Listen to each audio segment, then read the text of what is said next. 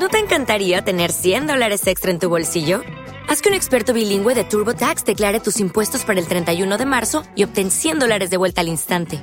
Porque no importa cuáles hayan sido tus logros del año pasado, TurboTax hace que cuenten. Obtén 100 dólares de vuelta y tus impuestos con 100% de precisión. Solo con Intuit TurboTax. Debes declarar para el 31 de marzo. Crédito solo aplicable al costo de la presentación federal con TurboTax Full Service. Oferta sujeta a cambios o cancelación en cualquier momento. Es Radio. Servicios informativos. Saludos, muy buenas tardes. Nos vamos hasta el Congreso de los Diputados, donde ha comparecido ya el líder de UPN tras su despacho con el rey Felipe VI, al que asegura Javier Esparza que ha trasladado que no apoyará la investidura de Pedro Sánchez porque dice que darle su voto no es dárselo a Sánchez, sino también a los que quieren romper España y ha citado expresamente a Bildu, Esquerra y Junts. En la Cámara Baja está nuestro compañero Rubén Fernández. Rubén, buenas tardes. Buenas tardes, sí, no ha habido sorpresas y UPN le ha comunicado al monarca que votarán no si al final Pedro Sánchez es designado candidato. Javier Esparza no ha querido desvelar más de su conversación con el rey, pero ha emplazado al PSOE a que desvele sus acuerdos con los separatistas. Se quiere legítimamente ser presidente con los votos de Bildu, con los votos de eh, Esquerra, con los votos de, de Jules. Oiga, cuéntese qué es lo que va a haber. Cuéntese qué acuerdos hay. Si hay un acuerdo para una amnistía, se está contando. Veremos un texto al final si verdaderamente hay, finalmente hay un acuerdo. Eh, con Bildu lo mismo. Que tengamos y que conozcamos los españoles blanco sobre negro qué es lo que hay, pero lo tienen que decir ellos. En breves, en breves, momentos comparecerá aquí la diputada de Coalición Canaria Cristina Valido tras su reunión con el rey. Gracias Rubén. Ronda de consultas a la que se ha referido también el portavoz de Sumar. Asegura Ernest Urtasun que no se plantean un escenario en el que voten en contra de Pedro Sánchez, pero afirma también al mismo tiempo que no le van a dar un cheque en blanco. Sumar quiere avances en políticas que resuelvan, dice, los problemas de la gente y para ello defiende Urtasun que se va a reeditar la coalición. Por cierto, ha lanzado también este mensaje a Núñez Feijóo.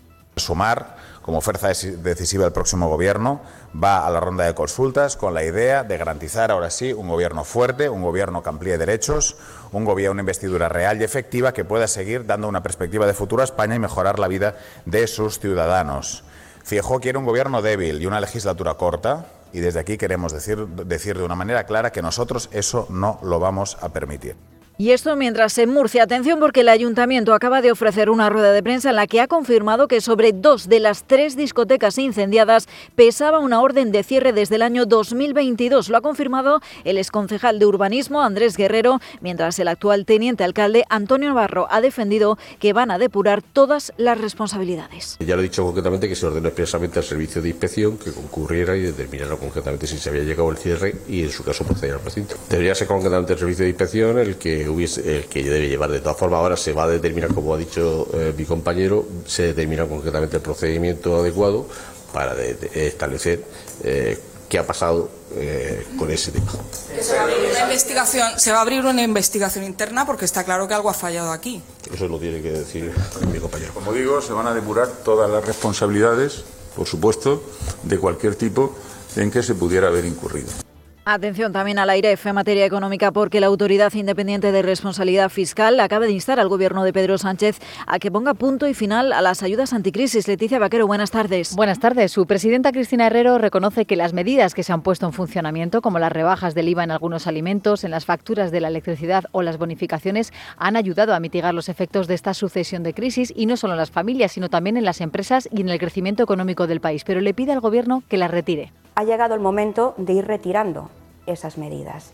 Y lo que AIREF ve es que una vez que ya se hayan eliminado completamente las medidas que se han ido adoptando eh, durante estos años, el déficit se estanca en el entorno del 3%.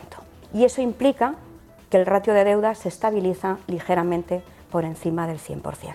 Eso a nadie se le escapa que es una situación que nos pone en una posición vulnerable Considera que estamos en un momento con condiciones monetarias y de financiación duras y que por eso hay que dejar de gastar en exceso. En este sentido, también le preocupa al AIREF el envejecimiento de la población española que llevará a medio plazo a tener un mayor gasto en pensiones, sanidad y cuidados que hará que la deuda aumente, por lo que pide que se planifiquen alternativas para hacer frente a esa deuda y que sea sostenible. Gracias, Leticia. Por cierto, que mientras la AIREF hace esta petición, la Comisión Europea ha aprobado la revisión del Plan de Recuperación de España que elimina ese plan de introducir peajes en las autopistas. No solo eso, Bruselas ha desbloqueado además otros 93.500 millones del Fondo Anticrisis para nuestro país y permite solicitar un cuarto pago desbloqueo que ha celebrado ya la vicepresidenta Nadia Calviño.